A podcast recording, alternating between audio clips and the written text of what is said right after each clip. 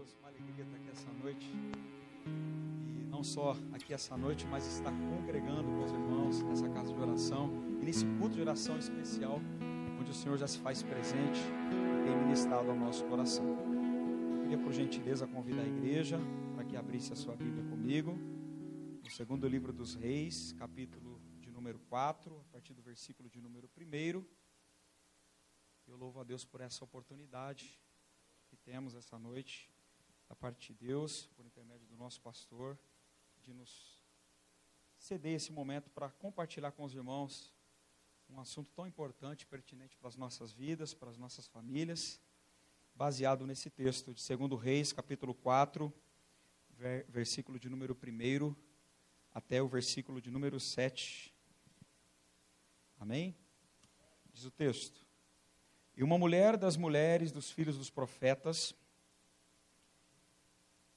clamou a Eliseu, dizendo: Meu marido, teu servo, morreu. E tu sabes que o teu servo temia ao Senhor. E veio o credor a levar-me os meus dois filhos para serem servos.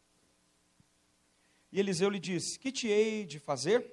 Declara-me que é o que tens em casa. E ela disse: Tua serva não tem nada em casa senão uma botija de azeite. Então disse ele: Vai, pede para ti vasos emprestados a todos os teus vizinhos, vasos vazios e não poucos. Então entra, fecha a porta sobre ti e sobre os teus filhos, deita o azeite sobre todos aqueles vasos e põe à parte o que estiver cheio. Partiu, pois, dele e fechou a porta sobre si e sobre seus filhos. E eles lhe traziam os vasos, e ela enchia. E sucedeu que, cheios que foram os vasos, disse a seu filho: Trazei-me ainda um vaso. Porém, ele lhe disse: Não há mais vaso nenhum. Então o azeite parou. Então veio ela, então veio ela e o fez saber ao homem de Deus. E disse ele: Vai, vende o azeite, paga a tua dívida, e tu e teus filhos vivei do resto. Amém? Soberano Deus e eterno Pai, nós te damos graças pela tua palavra, te louvamos por esse momento em que temos aqui de compartilhar dela. Tua palavra é viva e eficaz e cumpre todos os desígnios para a qual o Senhor a destinou. Que o Senhor fale aos corações, use o teu servo nessa noite debaixo da tua autoridade. É a nossa oração em nome do teu filho Jesus. Amém. Glória a Deus.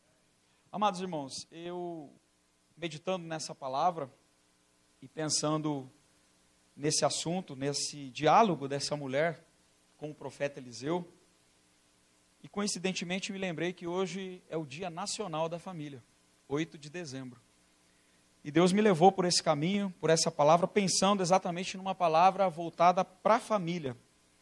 Então eu gostaria, dentro desse texto, dentro, daquilo que o Senhor nos confiou, compartilhar com os irmãos alguns princípios aqui e alguns preparos para a nossa família, que a nossa família deve ter, para que Deus possa agir no meio dela.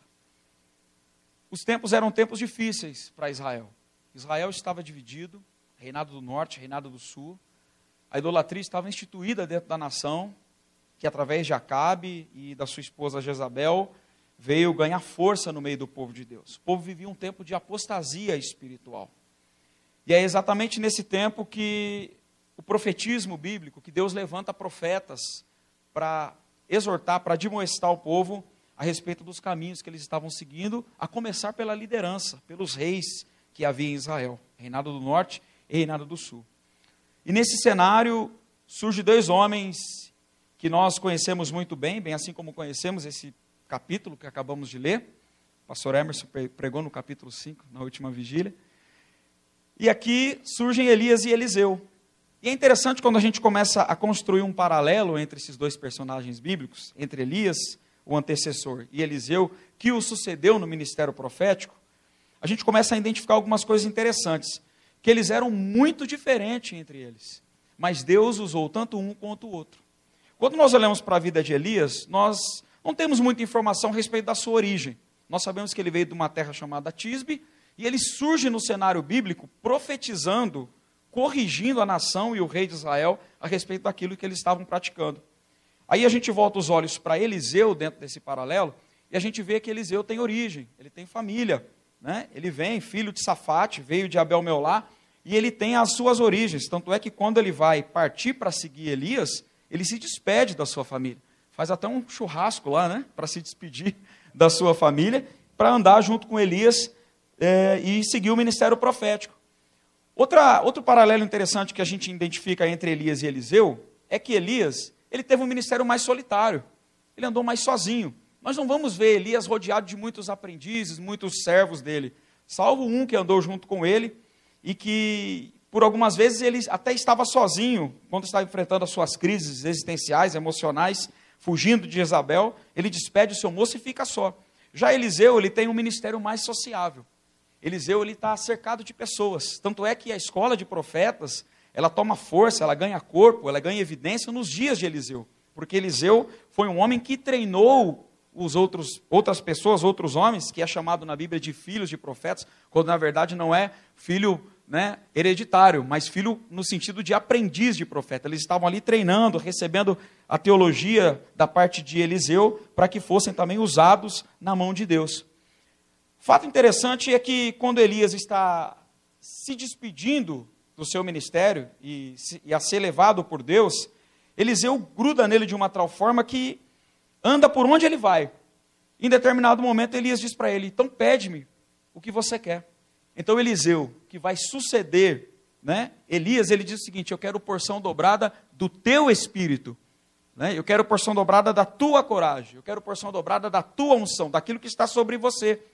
E Elias diz para ele: Olha, se você me vê partindo, né? Assim aconteça na sua vida. Então ele pediu porção dobrada. E aí, quando nós olhamos para as histórias e para a quantidade de milagres que Elias operou, e olhamos para a quantidade de milagres que Eliseu operou, a gente vê que Eliseu foi muito mais além e, em quantidade, operou muito mais milagres.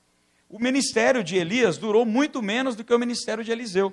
Eliseu, alguns historiadores dizem que durou de 40, outros dizem que durou 50 anos. Ministério profícuo, frutífero, que se estendeu muito porque verdadeiramente ele recebeu aquilo que Deus, aquilo que ele havia pedido para Deus, que era a porção dobrada do espírito uh, de ele que estava sobre Elias. Quando nós olhamos para a vida de Elias, e é aqui que eu queria chegar, dentro desse paralelo, a razão desse paralelo que nós pensamos junto aqui essa noite, nós vemos que João Batista era um tipo de Elias. Pregou mais a justiça, pregou mais o juízo, foi um ministério cercado de muitas mortes, andou sozinho pregando. Quando nós olhamos para a vida de Eliseu, ele foi totalmente diferente. Ele foi mais sociável. Os seus ministérios estavam mais baseados na vida, na restauração, na esperança.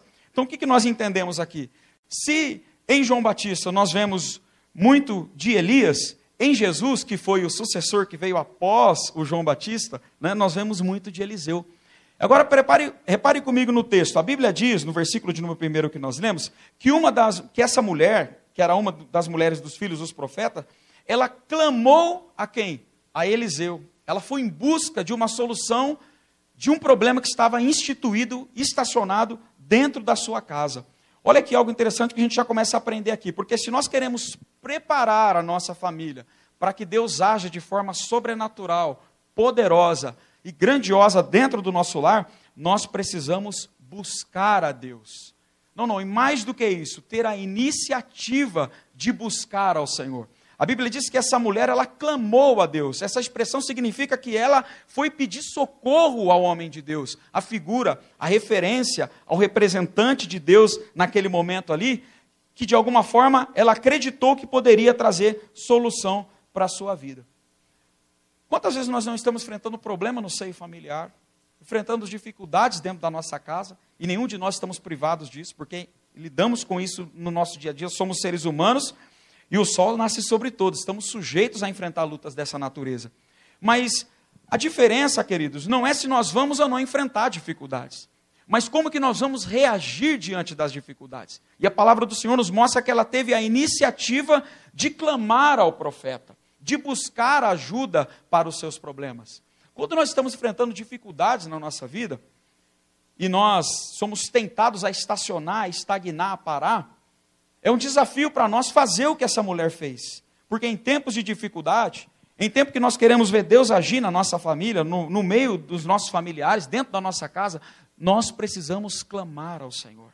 E é exatamente isso que eu e você viemos fazer aqui essa noite. Viemos buscar a Deus, interceder a Deus para que Deus haja de uma forma sobrenatural, de uma forma poderosa sobre a nossa casa, sobre a nossa família. Então, desde já, eu digo aos amados, digo a mim, digo a nós essa noite: é tempo de nós orarmos pela nossa família. Não desista de orar pelo seu familiar, que talvez esteja afastado do caminho do Senhor, aquele que está meio fraco, desanimado. Não desista de orar pela cura da tua esposa, do teu esposo. Não desista de orar pelo bom relacionamento dentro da sua casa, porque Deus há de ouvir o clamor daqueles que oram com sinceridade. A palavra do Senhor nos diz, no livro do profeta Jeremias, capítulo 33 e verso 3, uma verdade de Deus para as nossas vidas, quando ele diz: Clama a mim e responder-te-ei anunciar-te-ei coisas grandes e firmes que vocês não sabem. E é exatamente nesse ponto, não sabemos às vezes como resolver determinados problemas, determinadas dificuldades. É exatamente nesse momento que a gente tem que buscar a fonte de toda a sabedoria, de todo o conhecimento, a onisciência suprema do nosso Deus, que tem resposta e que tem o caminho certo para nos direcionar, a fim de nos prepararmos para receber o agir de Deus dentro da nossa casa. Eu acho interessante quando Tiago, na sua epístola, no capítulo 4, versículo 8, ele diz assim: Olha, chegai-vos a Deus, e ele se chegará a vós. Nós aprendemos com Tiago aqui um princípio interessante de Deus, uma verdade interessante de Deus, que Deus ele é recíproco, ou seja, ele fica aguardando, e quando eu o busco, eu o acho. Quando eu o busco de todo o meu coração, como diz Jeremias capítulo 29, eu o encontro, eu, eu, eu acho Deus na minha causa, na minha situação, mas eu preciso fazer isso de todo o meu coração. E é interessante que essa mulher, ela não busca ao Senhor, né, de guardando ou cheia de reservas, preservadas de alguma verdade ou escondendo alguma coisa, até porque ela está aqui buscando o homem de Deus e tecendo um paralelo dentro desse pensamento, nós estamos aqui para buscar ao Senhor diretamente. E nós servimos a um Deus que conhece todas as coisas. Ele sabe as nossas necessidades. Antes de nós falarmos qualquer coisa a Ele, a palavra do Senhor diz que antes que palavra alguma chegasse aos nossos lábios, o Senhor já conhece aquilo que está dentro do nosso coração. Então nós não conseguimos nos esconder de Deus. Agora é interessante que ela vai contar o seu problema para o homem de Deus. Ela diz: Olha, profeta, meu marido era um servo, ele temia o Senhor, mas ele morreu. Então ela estava vivendo um, tempo de luto. Aí ela diz assim: E ele deixou uma dívida que nós não temos como pagar, é impagável aos olhos humanos, a, na, dentro das, da minha realidade, das minhas condições, eu não consigo pagar essa dívida. Então ela não tinha só um luto, ela tinha um problema financeiro. E aí ela diz assim: Olha, e acontece que como eu não tenho como pagar essa dívida, os credores virão a levar os meus filhos, porque era uma lei de Israel que, se não tivesse como pagar aquela dívida, os filhos eram levados. Então ela tinha um problema sentimental, um problema de luto, ela tinha um problema financeiro e ela estava prestes a perder os seus filhos. Pensa no desespero dessa mulher, uma viúva que agora ficaria sem os filhos, que nessa cultura aqui judaica, né, os filhos eram sinônimo de cuidado, né, de recursos para o futuro. Então, aqueles moços, aqueles adolescentes, aqueles jovens estavam crescendo e aí ia perder por algum tempo aqueles jovens. Então, ela vai buscar ao Senhor e diz com clareza e sinceridade: Queridos, quando nós estamos pedindo algo para Deus, nós precisamos ser verdadeiros naquilo que nós falamos. Deus não quer apenas formalidade, Deus quer coração, Deus quer sinceridade. Deus quer que nós falamos para Ele exatamente onde é que está doendo, onde é exatamente que aquilo está incomodando, aquilo está trazendo problemas para a minha vida. Então nós aprendemos primeiro aqui com essa mulher, que é tempo de nós clamarmos a Deus pela nossa família. Se queremos experimentar na nossa vida, se queremos, se queremos experimentar no meio da nossa família, no seio familiar, a providência divina, o agir de Deus, é tempo de nós clamarmos a Deus. Nós chegamos no versículo de número 2, e Elias faz uma pergunta para ela e diz assim para ela: O que te hei de fazer? Né? Parece uma pergunta um pouco aberta. Ele não diz exatamente. Talvez ela esperava, olha, já me diga o que é que eu tenho que fazer. Mas Deus começa perguntando para ela, assim, usando o profeta Eliseu: O que eu, o que eu hei de fazer pela sua vida? O que é que eu posso realizar por você? Parece uma pergunta aberta. Mas isso nos remete a um ensinamento precioso para as nossas vidas. Que quando nós estamos enfrentando dificuldades, nós sabemos o que nós precisamos.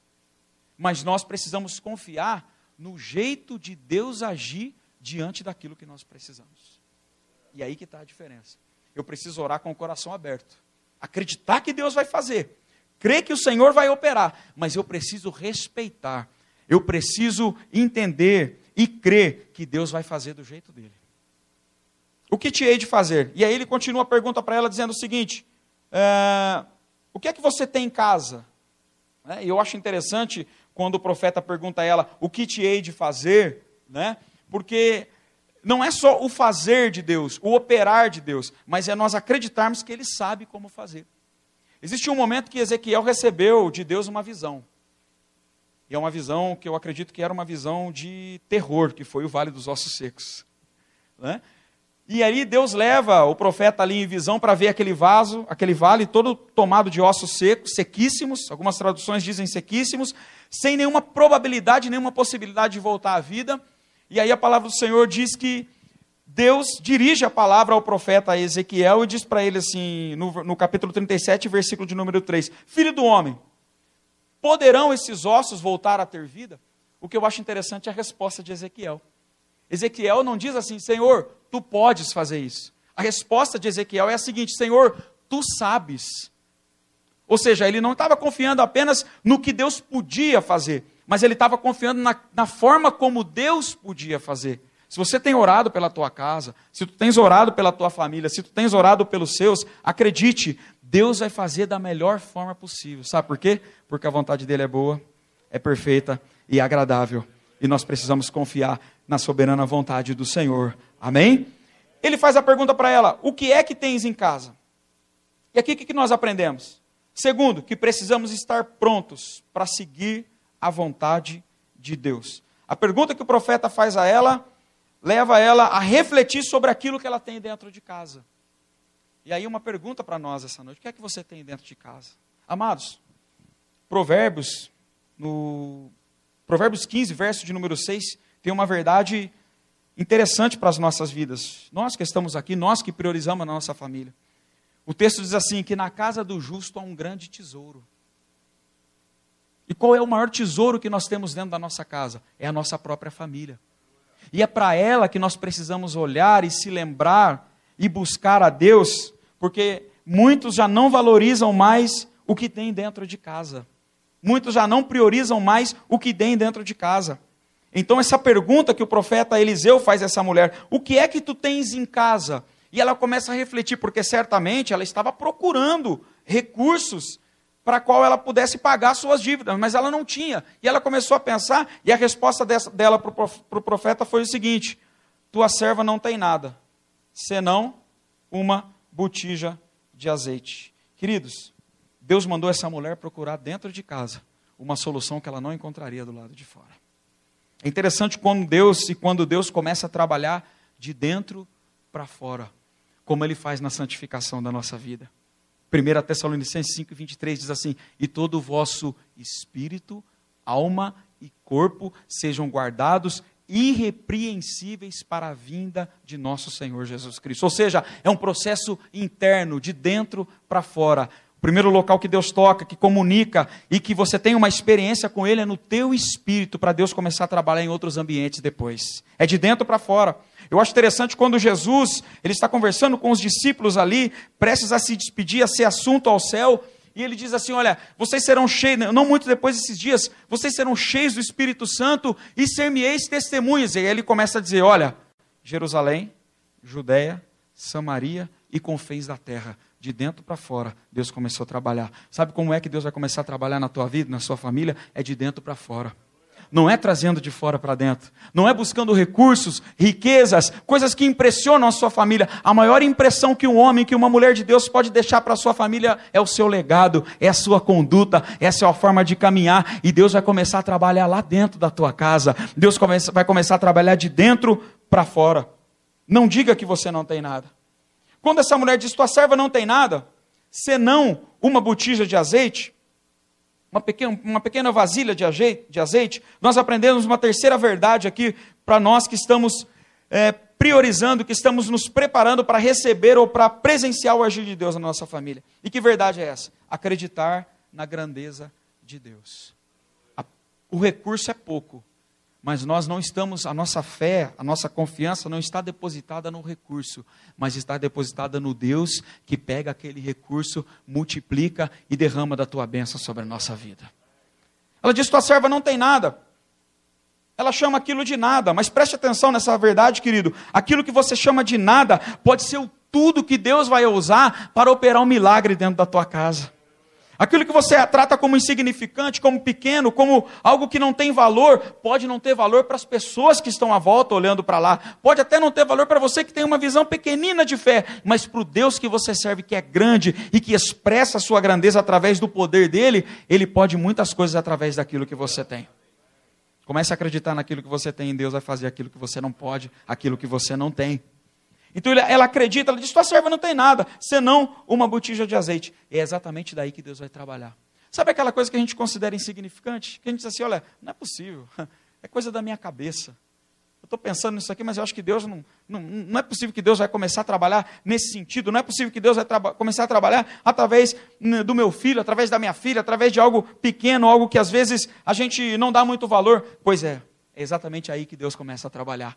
Porque Deus usa as coisas fracas para confundir as coisas fortes, para que a glória seja dele, para que o louvor seja dele, para que nós não venhamos a confiar nas nossas forças, nos nossos recursos, mas que possamos confiar no poder de Deus. Vocês lembram no antecessor de Eliseu? Quando por três anos ali não choveu sobre Israel, e a Bíblia diz que em determinado momento ele vai para o monte orar. E ele leva o moço, o único moço que andava com ele, ele levou junto para lá.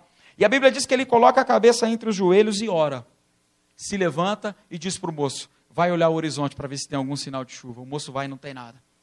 Depois disso, ele diz, a Bíblia diz que por sete vezes aquele homem mandou, o profeta mandou aquele moço ir lá e olhar se tinha alguma coisa. E por sete vezes o profeta orou. Queridos, seja perseverante na oração pela tua família. Mesmo quando as coisas, os sinais, por mais pequenos que sejam, não apareçam, continue confiando que o Senhor há de fazer algo em prol da tua casa, em prol dos teus. Na sétima vez, depois que, Eliseu, que Elias mandou aquele moço ir lá olhar, e ele voltou, ele falou assim: olha, agora mudou o ambiente. Né? Talvez se fôssemos nós, vivendo as crises da ansiedade, diríamos assim: nossa, e aí, tem um temporal, fechou o tempo lá? Não. Ele disse assim: olha, eu vi lá uma nuvem do tamanho da mão de um homem. O profeta se levantou, acredito eu, se limpou ali e falou: vamos embora, porque agora vai chover. Olha a fé, queridos. Nós não precisamos ver coisas grandes, nós precisamos acreditar que através de coisas pequenas Deus faz coisas grandes na nossa vida e através da nossa vida. A quarta coisa que eu identifico nesse texto, quarto ponto que eu identifico nesse texto, é a disposição em fazer a nossa parte, se nós estamos esperando o agir de Deus na nossa família. Vejam bem que quando ela diz o que ela tinha, o profeta, sendo usado por Deus, ele começa a dizer a ela aquilo que ela deveria fazer. Então ele diz assim para ela: vai, porque o vaso que você tem é pouco, você precisa se estruturar primeiro para receber o agir de Deus. Vai e pede vasos emprestado aos teus vizinhos, talvez aqui mostrando que essa mulher, ela tinha um bom relacionamento com seus vizinhos, né, para poder pedir coisa emprestada e saber que, que receberia de volta, né? Então ela foi pedir vasos emprestados, e aí ele dá uma outra qualificação desses vasos, vasos vazios, até porque se ela pedisse um vaso cheio aqui, ah, os vizinhos iam dizer: Você está maluco? Um tempo de escassez, você vai pedir azeite para mim? Eu não tenho. Talvez muitos ali não, nem tivesse nem sequer um vaso cheio de azeite. Mas ele falou: vasos vazios. E vasos não poucos. Então Deus estava o quê? Estruturando essa mulher para que ela pudesse estar preparada para receber e presenciar o agir de Deus. Muitas vezes nós pedimos algo para Deus, mas nós não estamos preparados para receber, queridos. Deus está pronto, Ele tem poder, Ele pode fazer, mas será que Deus já nos estruturou o suficiente para que estejamos preparados para receber aquilo de Deus? Então talvez você esteja passando por um processo dentro da tua casa, na tua vida profissional, na tua vida ministerial, que você não está entendendo. O porquê que aquilo que você espera de Deus ainda não aconteceu. Mas entenda uma coisa: se ainda não aconteceu, é Deus te preparando para acontecer. E acontece algo interessante porque ele dá algumas orientações para essa mulher. Vai lá e busca esses vasos. Então começa dentro daquela casa um dinamismo. Ou seja, os filhos, mulher, a mulher vai buscar os vasos para trazer. E aí ele diz para ela assim: aí você vai fazer o seguinte: entra, fecha a porta da tua casa sobre ti e sobre teus filhos. Olha que interessante, nem o profeta entrou na casa dela. O que, que nós aprendemos aqui? Que o ambiente da nossa casa é um ambiente preservado é um ambiente que, que exige cuidado, que exige privacidade. Nós não precisamos publicar tudo o que acontece dentro da nossa casa. Grandes coisas acontecem E grandes coisas que acontecem, muitas vezes elas acontecem de forma oculta. Olha que interessante os princípios de Jesus ali no Sermão do Monte, quando ele fala sobre a esmola, quando ele fala sobre a oração e quando ele fala sobre o jejum. Três coisas que ele diz e ele usa uma palavra assim, ó, faça em oculto. Quando você esmolar, quando você ofertar, não queira mostrar que você está fazendo aquilo, faça em oculto. Quando você jejuar, não seja como os religiosos que querem transparecer tristeza para mostrar para todo mundo que está jejuando. Não, lave o teu rosto, unja a tua cabeça e, e viva a vida. A tua comunhão é interna com Deus. Quando você orar, aí ele diz assim: entra no teu aposento, fecha a porta e ora ao teu Deus que te vem em oculto. E o teu Pai que te vem em oculto, ele vai te recompensar. Precisamos entender que Deus, ele está interessado que tenhamos um ambiente de privacidade dentro da nossa casa, um ambiente de culto doméstico dentro da nossa casa. Nós temos vivido uma experiência interessante dentro de casa, que começamos o culto doméstico já há alguns anos. E, e às vezes a gente chega cansado do serviço, aquele dia complicado, e a gente tenta dar uma miguezinha ali, né? Falar, ô filho, Deus abençoe, vamos dormir. E a Maria Luísa, ela chega, papai, a nossa oração e o nosso culto. E Deus usa ela para cobrar a gente. Na hora a gente recebe aquela, aquele despertar de Deus e a gente faz. Isso é muito importante. Olha que interessante. A mulher colocava o azeite, usava a botija como símbolo de autoridade, e os filhos trabalhavam junto trazendo o vaso.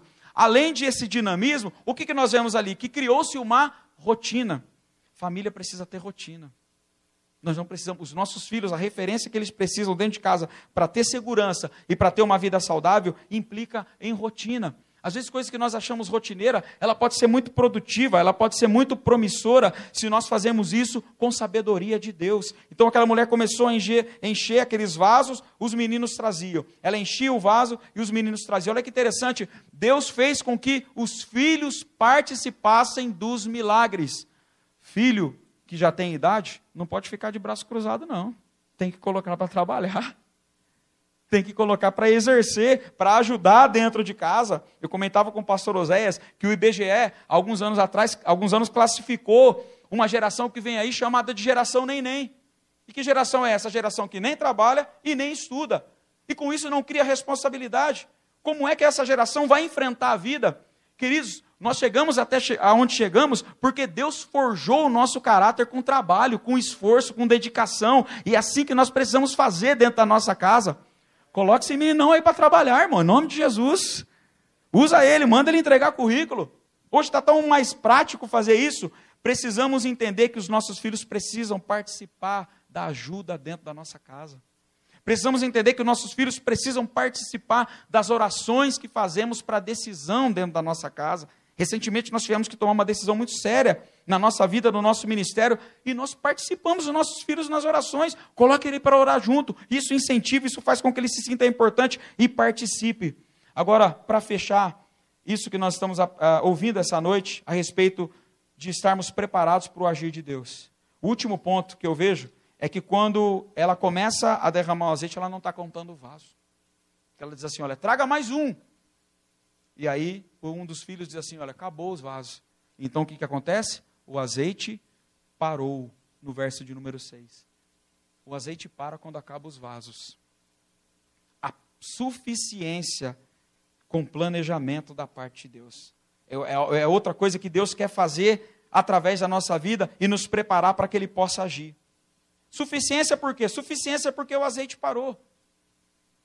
Deus sabia exatamente o que aquela mulher precisava, a quantia exata que ela precisava de vasos para seguir um planejamento familiar, uma mordomia dentro da sua casa. Porque a orientação do profeta para ela foi: vende o azeite, está na sequência, vende o azeite, paga as tuas dívidas e depois você vive do resto.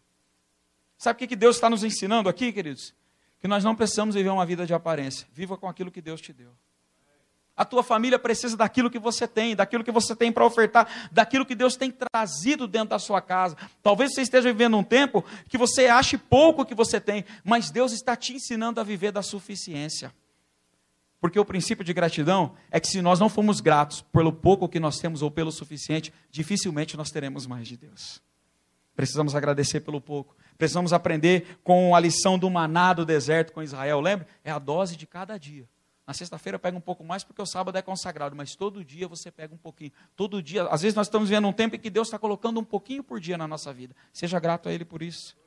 Quando Jesus vai ensinar o Pai Nosso, ali aquela oração conhecida que traz princípios de uma oração eficaz diante de Deus, ele diz assim: Pai nosso que estás no céu, santificado seja o vosso nome, né? venha a nós o vosso reino, seja feita a tua vontade, o pão nosso de cada dia. Se Deus está te dando de cada dia, seja grato. E essa mulher, ela conseguiu resolver os problemas da sua família. Deus resolveu o problema da sua família. Sabe por quê? Porque primeiro ela teve iniciativa de buscar o Senhor. Segundo, ela estava pronta para seguir a vontade de Deus. Terceiro, ela acreditou na grandeza de Deus em agir na sua vida. Quarto, ela, esteve, ela teve disposição para fazer a sua parte. E quinto, ela soube viver na suficiência com planejamento. Quero te pedir para que curva a sua cabeça e nós vamos orar. Pai, temos um privilégio de poder te chamar de Pai, porque fomos comprados por bom preço. Não foi preço de ouro, de prata, mas foi preço do sangue do teu filho, Pai. E agora nós estamos aqui, ouvimos essa palavra direcionada às nossas famílias. Eu não conheço, Senhor, as necessidades dos teus filhos. Na verdade, eu não conheço muita gente aqui ainda, Pai. Mas a tua palavra diz que ainda quando nós estamos, estávamos em substância informe, o Senhor já nos conhecia, o Senhor já sabia. Tu conheces a necessidade de cada um dos teus filhos e filhas que estão aqui essa noite. Tu sabes o que eles precisam, se é uma sabedoria, se é um milagre, se é uma decisão diante de uma ação que o teu espírito haja nessa consciência, haja nessa vida, nesta causa e traga vitória aos teus filhos, Pai. Porque tu nos destes o maior bem que nós podíamos ter, que é a nossa família. Assim como tu operastes um milagre, tu agistes na vida desta mulher, eu oro nessa noite em nome de Jesus, para que o Senhor haja em vidas aqui essa noite, para que o Senhor haja em famílias aqui essa noite para que o Senhor, assim como ali fez derramar o azeite dentro daquela casa, dentro daqueles vasos, que nós sejamos esse vaso no qual o Senhor vai derramar do teu Espírito Santo e nos encher, Pai. Que possamos aprender a viver para ti, Senhor. Ó oh, Deus, diante da dificuldade, nós confiamos no Senhor essa noite. Pedimos a tua bênção, pedimos a tua graça, que o Senhor nos ajude a viver uma vida cristã melhor, uma vida de família melhor, a fim de que em tudo e em todas as coisas o teu santo nome venha a ser glorificado. Assim eu oro, Pai. Peço, te louvo, te agradeço. Em nome do Senhor Jesus. Amém. Amém. Amém. Deus te abençoe. Que palavra preciosa, meus amados irmãos, para as nossas vidas. A família é a base de toda a sociedade.